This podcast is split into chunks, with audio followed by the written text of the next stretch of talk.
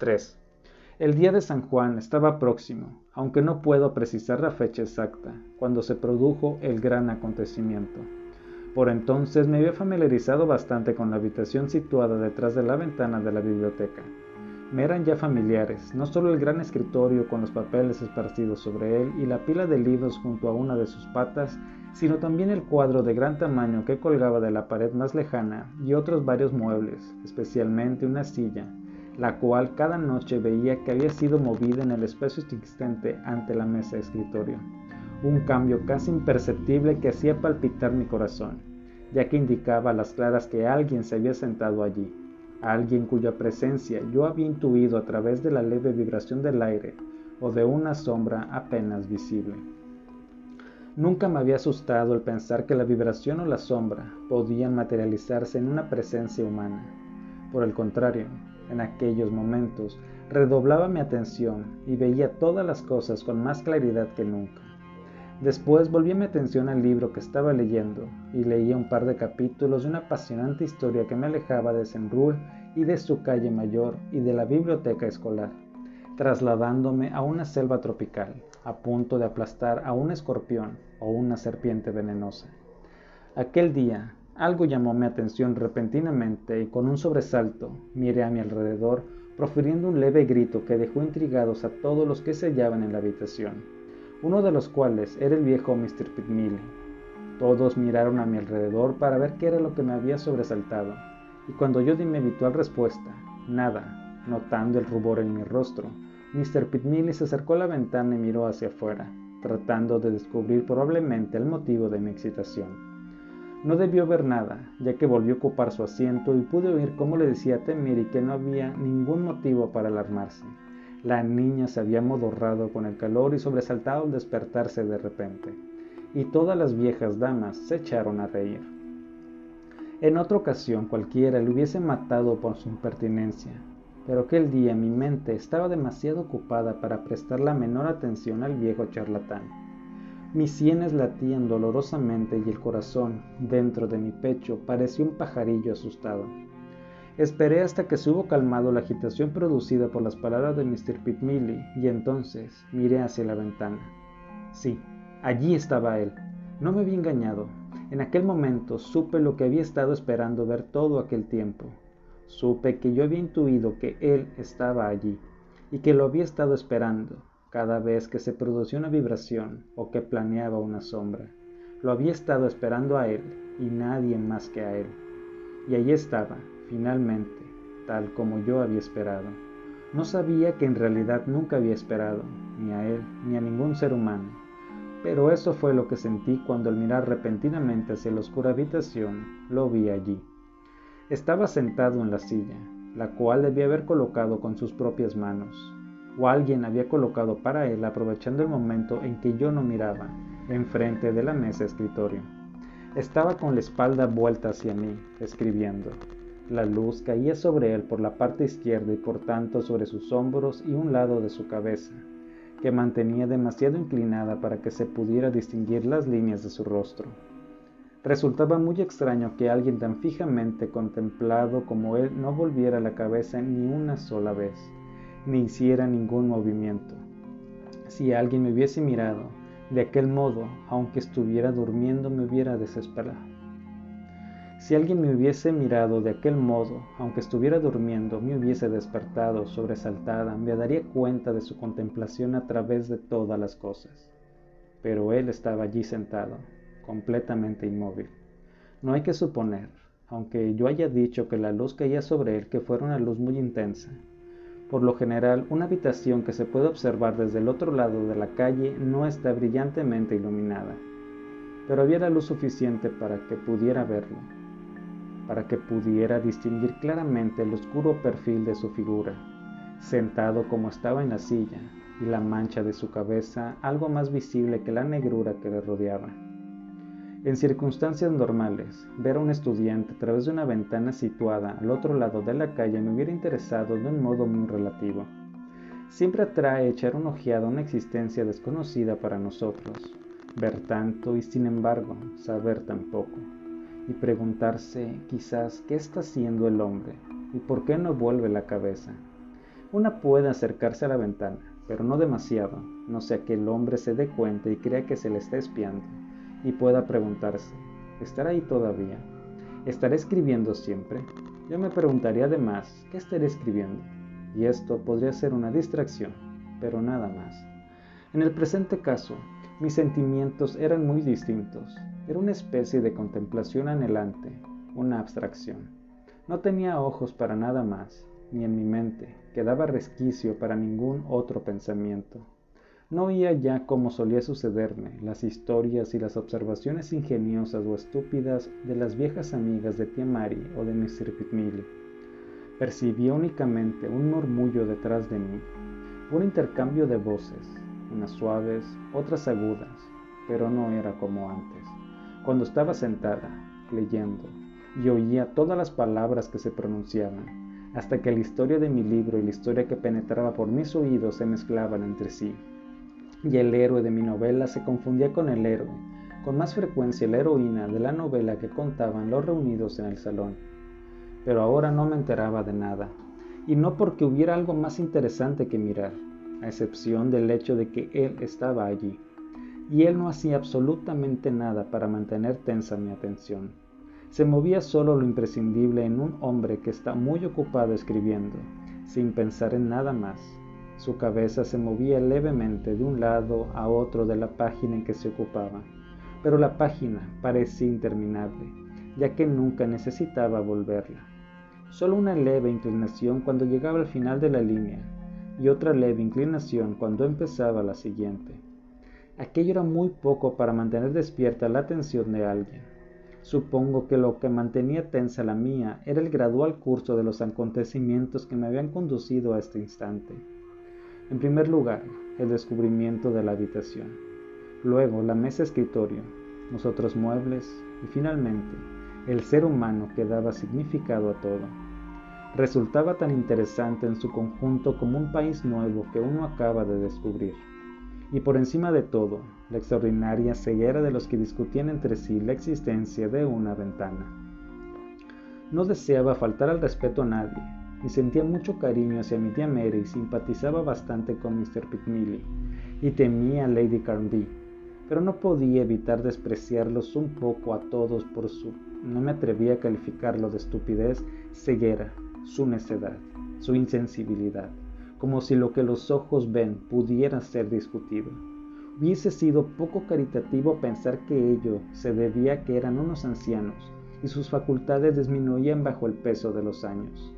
Y era tan triste pensar que las facultades disminuyen, que una mujer como mi tía Mary fuese perdiendo la vista, el oído o el olfato, me parecía demasiado cruel. Y por otra parte, está allí Lady Carby, de la cual decía la gente que era capaz de ver a través de una piedra de molino. Y el agudo Mr. Pitmilly me hacía acudir las lágrimas a los ojos pensar que todas aquellas personas inteligentes no eran capaces de ver las cosas más claras, por la única razón de que no eran tan jóvenes como yo, y que toda su experiencia y todos sus conocimientos no les permitían ver lo que una muchacha de mi edad podía distinguir con tanta facilidad. Me sentía medio avergonzada y medio orgullosa al mismo tiempo. Todos estos pensamientos pasaron por mi cerebro mientras estaba sentada en mi refugio habitual, mirando hacia el otro lado de la calle. La escena en el interior de la habitación continuaba siendo la misma. Él estaba absorto en su escritura sin alzar la mirada, sin detenerse ante una palabra difícil, sin volverse en redondo en la silla, sin levantarse a pasear por la habitación como solía hacer mi padre. Papá es un gran escritor, según dice todo el mundo. Pero papá se hubiera asomado a la ventana para mirar al exterior. Hubiera tabaleado con sus dedos en el antepecho. Se hubiera detenido a contemplar el vuelo de una mosca. Hubiera jugueteado con el fleco de los visillos. Hubiera hecho una docena de cosas encantadoras, de cosas absurdas, mientras esperaba que le llegara la inspiración para la siguiente frase que debía escribir. Querida, Estoy esperando que acuda la inspiración. Solía decirle a mi madre cuando ella la contemplaba preguntándole con la mirada el motivo de que estuviera ociosa. Y mi madre se echaba a reír, y mi padre se sentaba de nuevo ante la mesa escritorio. Pero el hombre que yo observaba no se detenía en absoluto. Era un espectáculo fascinante. No podía apartar la mirada de su espalda y del leve movimiento de su cabeza apenas perceptible. Temblaba de impaciencia, esperando que volviera la página o arrojara la cuartilla al suelo como alguien que en cierta ocasión miraba por una ventana como yo vio hacer a Sir Walter Scott cuartilla tras cuartilla. Me hubiera puesto a gritar si el desconocido hubiera hecho eso. No hubiese sido capaz de contenerme. No me hubiese importado ante quién. Mientras esperaba, mi cabeza se iba calentando y mis manos se volvían frías como el hielo, a causa de la ansiedad que sentía. Y entonces, precisamente entonces, en el instante en que el desconocido movía levemente su codo, como si se dispusiera a hacer lo que yo esperaba, tía Mary me llamó para decirme que Lady Canby se marchaba. Creo que no lo oí hasta que me hubo llamado por tercera vez, y entonces me puse de pie, temblando de excitación y casi llorando. Cuando me acerqué a Lady Carby para ofrecerle mi brazo, Mr. Pitmilly se había marchado minutos antes. La anciana apoyó el dorso de su mano en mi mejilla y dijo, ¿Qué le pasa a la niña? Tiene fiebre. ¿No debería usted permitirle pasarse tantas horas ante la ventana, Mary Valcarres? Usted y yo sabemos muy bien las consecuencias de eso. Sus viejas manos me produjeron una impresión muy extraña como si acabara de tocarme una cosa fría e inerte. El maléfico diamante rozó mi mejilla. Clara que mi excitación no se debía a eso, como tampoco a mi ansiedad. Aunque resulte casi cómico decirlo, toda mi excitación y toda mi ansiedad habían sido provocadas por un hombre desconocido que escribía en una habitación, al otro lado de la calle sin llegar nunca al final de la cuartilla que estaba emborronando. Y lo peor de todo es que la anciana Lady Carby sintió el apresurado latir de mi corazón contra su brazo que había pasado por debajo del mío. Lo que te sucede no es más que un sueño, me dijo, mientras bajábamos las escaleras en dirección al vestíbulo. Ignoro de quién se trata, pero estoy convencida de que es un hombre que no se lo merece. Si fueras una muchacha juiciosa, dejarías de pensar en él de una vez para siempre. No, no pienso en ningún hombre, exclamé a punto de echarme a llorar. Es muy poco amable por su parte decir eso, Lady Canby. Nunca en toda mi vida he pensado en ningún hombre. En mi voz vibraba la indignación. La anciana me oprimió cariñosamente el brazo. Pobre pajarillo, murmuró, no debes tomártelo así. Lo único que trato de decirte es que la cosa es mucho más peligrosa cuando no se trata más que de un sueño. Me hablaba en tono cariñoso y amable, pero yo estaba tan excitada y tan furiosa que a duras penas conseguí estrechar su mano cuando me la tendió después de haber subido a su carruaje. Estaba furiosa con ella y asustada de su diamante, el cual me miraba fijamente desde su mano como si pudiera ver en lo más profundo de mi ser, y aunque cueste creerlo, estoy convencida de que me miraba. Lady Carby no llevaba nunca guantes, sino unos mitones de encaje a través de cuya malla brillaba el horrible diamante. Corría escaleras arriba. Lady Carby había sido la última en marcharse. Tía Mary no estaba ya en el salón. Había ido a vestirse para la cena, pues ya era tarde. Me dirigí a mi observatorio de costumbre, mientras mi corazón palpitaba con más violencia que nunca dentro de mi pecho. Estaba completamente segura de ver en el suelo de la habitación la cuartilla terminada. Pero lo único que vi fue la negrura de aquella ventana que para las ancianas amigas de mi tía no era una ventana. La luz había cambiado extraordinariamente en los cinco minutos que había durado mi ausencia, y allí no había ya nada, absolutamente nada, ni un reflejo, ni un brillo. Aquello fue demasiado para mí. Me senté y me eché a llorar como si mi corazón estuviera a punto de romperse. Sentí que todo aquello no era natural, que los que me rodeaban tenían algo que ver en el asunto, que no podía soportar por más tiempo aquella situación, que no podía soportar siquiera a tía Mary. Todos creían que no era ningún bien para mí, ningún bien para mí, y habían hecho algo, incluso mi tía Mary, y aquel horrible diamante que brillaba en la mano de Lady Carby, desde luego me daba perfecta cuenta de que todas esas ideas no eran más que estupideces. Pero en aquel momento estaba exasperada por la decepción y por la repentina desaparición de lo que daba motivo a mis excitadas sensaciones y no podía soportarlo. Era algo más fuerte que yo. Había llegado la hora de la cena, y como es lógico, cuando entré en el comedor brillantemente iluminado en mis ojos se apreciaba claramente las huellas de mi reciente llanto. Tía Mary me miró cariñosamente y me dijo, vaya, mi pajarillo ha estado llorando. ¿Qué dirá tu madre cuando sepa que en mi casa te tratamos tan mal que no cesas de llorar? No he estado llorando, exclamé, y a continuación, viendo que iba a estallar de nuevo en lágrimas, me eché a reír y dije, me ha asustado el del maldito diamante de Lady Carby. Muerde, estoy segura de que muerde. Tía Mary, mira aquí. Tu loca imaginación, murmuró ella, aunque miró a mi mejilla a la luz de la lámpara. Vaya, no veo ningún mordisco, chiquilla. No veo más que una mejilla enrojecida y un ojo lleno de lágrimas. Anda, vamos a cenar, y por esta noche se han terminado los sueños. Sí, tía Mary, murmuré en tono obediente. Pero sabía lo que sucedería. En efecto, apenas se abrió el Times, tan lleno de noticias de todo el mundo, de discursos y de cosas que le interesaban, aunque yo no sabía por qué, se olvidó de todo. Y me senté en mi lugar de costumbre, muy quieta, mientras las cortinillas de mi ventana se agitaban por encima de mi cabeza más de que de costumbre, y mi corazón dio un gran salto, como si fuera a salírseme del pecho, porque él estaba allí, pero no como había estado antes, Supongo que la luz no era quizás lo bastante buena para permitirle trabajar sino una lámpara o una vela, ya que estaba al otro lado de la mesa escritorio, reclinado hacia atrás en la silla y con la cabeza vuelta hacia mí. Bueno, no exactamente hacia mí. Él no sabía nada acerca de mí. Pensé que no estaba mirando hacia ningún lugar determinado, pero su rostro estaba vuelto hacia el lugar donde me encontraba. Yo tenía el corazón en la boca. Era algo tan inesperado, tan extraño, aunque a decir verdad, no debía parecerme tan extraño, ya que no existía ninguna comunicación entre él y yo. Y resultaba muy lógico que aquel hombre, cansado de trabajar, pensando quizás que no había luz suficiente para continuar trabajando y que era demasiado temprano para encender una lámpara, se reclinara hacia atrás en su silla para descansar un poco y pensar, tal vez en nada. Papá dice siempre que no piensa en nada concreto. Dice que las ideas penetran en su cerebro como puertas que se abren sin que él pueda impedirlo. ¿Qué clase de ideas penetraban en el cerebro de aquel hombre? ¿Acaso pensaba en lo que había estado escribiendo y en cómo continuarlo?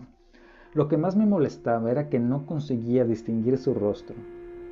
La cosa resulta bastante difícil cuando el rostro que pretendemos ver está separado de nosotros por dos ventanas, la nuestra y la suya. Me hubiera gustado poder reconocerlo más tarde, si tenía la suerte de encontrarme con él por la calle. Si se hubiera puesto en pie y se hubiera paseado un poco por la habitación, hubiera podido apreciar qué tipo tenía y no me hubiese sido difícil reconocerlo en otra ocasión. O si se hubiese asomado a la ventana, como hace papá, hubiera podido ver su rostro con bastante claridad pero desde luego él ignoraba que yo existiera. Y probablemente, si hubiese sabido que lo estaba observando, se hubiera enojado y desaparecido de mi vista. Pero permanecía tan inmóvil allí, de cara a la ventana, como lo había estado antes, sentado a la mesa escritorio. A veces movía ligeramente una mano o un pie, y yo contenía la respiración creyendo que iba a levantarse de la silla, pero continuaba sentado, y a pesar de todos mis esfuerzos, no conseguía distinguir las líneas de su rostro. Entrecerré los ojos, como había visto hacer a Miss Jane, que es corta de vista, y apoyé las manos contra mis sienes, haciendo pantalla para concentrar el campo visual, pero todo fue inútil. Tal vez la luz no era favorable, pero lo que es cierto es que no conseguía ver lo que me había propuesto. El pelo del desconocido me pareció claro. Alrededor de su cabeza no había ninguna línea oscura, como hubiera sucedido de tener el pelo muy negro. También me pareció que no llevaba barba. Es decir, estoy segura de que no llevaba barba, porque el perfil de su rostro era bastante preciso. En aquel momento vi en la acera opuesta un muchacho, hijo de un panadero, me fingí en él por una circunstancia muy curiosa. Había estado lanzando piedras contra algo o contra alguien. En Senrul Los chiquillos tenían la costumbre de luchar a pedradas y supongo que se había producido una de esas habituales batallas. Supongo también que la piedra que conservaba en la mano era un proyectil que no había tenido ocasión de disparar y ahora observaba cuidadosamente la calle, en busca de un blanco sobre el cual ejercitar su puntería. Al parecer no encontró nada que fuera de su gusto y alzó la vista fijándola en la ventana de la biblioteca. La piedra salió de su mano y se estrelló contra la ventana. Me di cuenta sin prestar atención al hecho de que la piedra produjo un sonido macizo y que no se produjo la rotura de ningún cristal. Luego volvió a caer sobre la acera. Pero yo he dicho que no prestaba atención al hecho más que con una parte de mi capacidad de percepción, pues el resto de la misma estaba dedicado a la contemplación del hombre que se hallaba en la habitación y que no hizo el menor movimiento ni pareció haberse dado cuenta de nada y permaneció tan inmóvil y tan indistinguible como antes. Y cuando la luz empezó a decrecer, decreció paralelamente la visibilidad que ofrecía su figura. En aquel momento, tía Mary apoyó una de sus manos en mi hombro, haciéndome dar un salto. Te he pedido dos veces que hiciera sonar la campanilla preciosa, me dijo, pero no me has oído. Oh, tía Mary, exclamé sinceramente compungida, pero volviéndome otra vez hacia la ventana a pesar de mí mismo. No te conviene permanecer tanto tiempo aquí observó mi tía.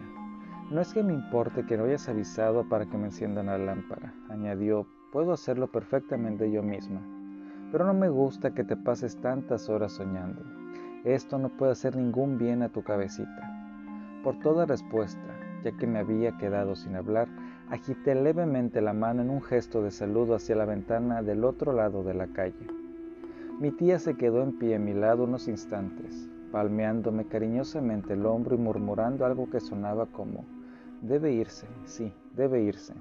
Luego, dijo en voz alta, sin apartar la mano de mi hombro, como un sueño cuando uno despierta. Y cuando miré otra vez hacia el otro lado de la calle, vi la negrura de una superficie opaca y nada más. Tía Mari no me dirigió ninguna otra pregunta. La acompañé a su habitación y leí un rato en voz alta para ella pero no sabía lo que estaba leyendo, porque repentinamente acudió a mi recuerdo y se instaló en él el ruido de la piedra contra la ventana y su descenso hasta caer de nuevo en la acera como repelida por alguna sustancia dura. Y yo la había visto golpear contra los cristales de la ventana de la biblioteca escolar.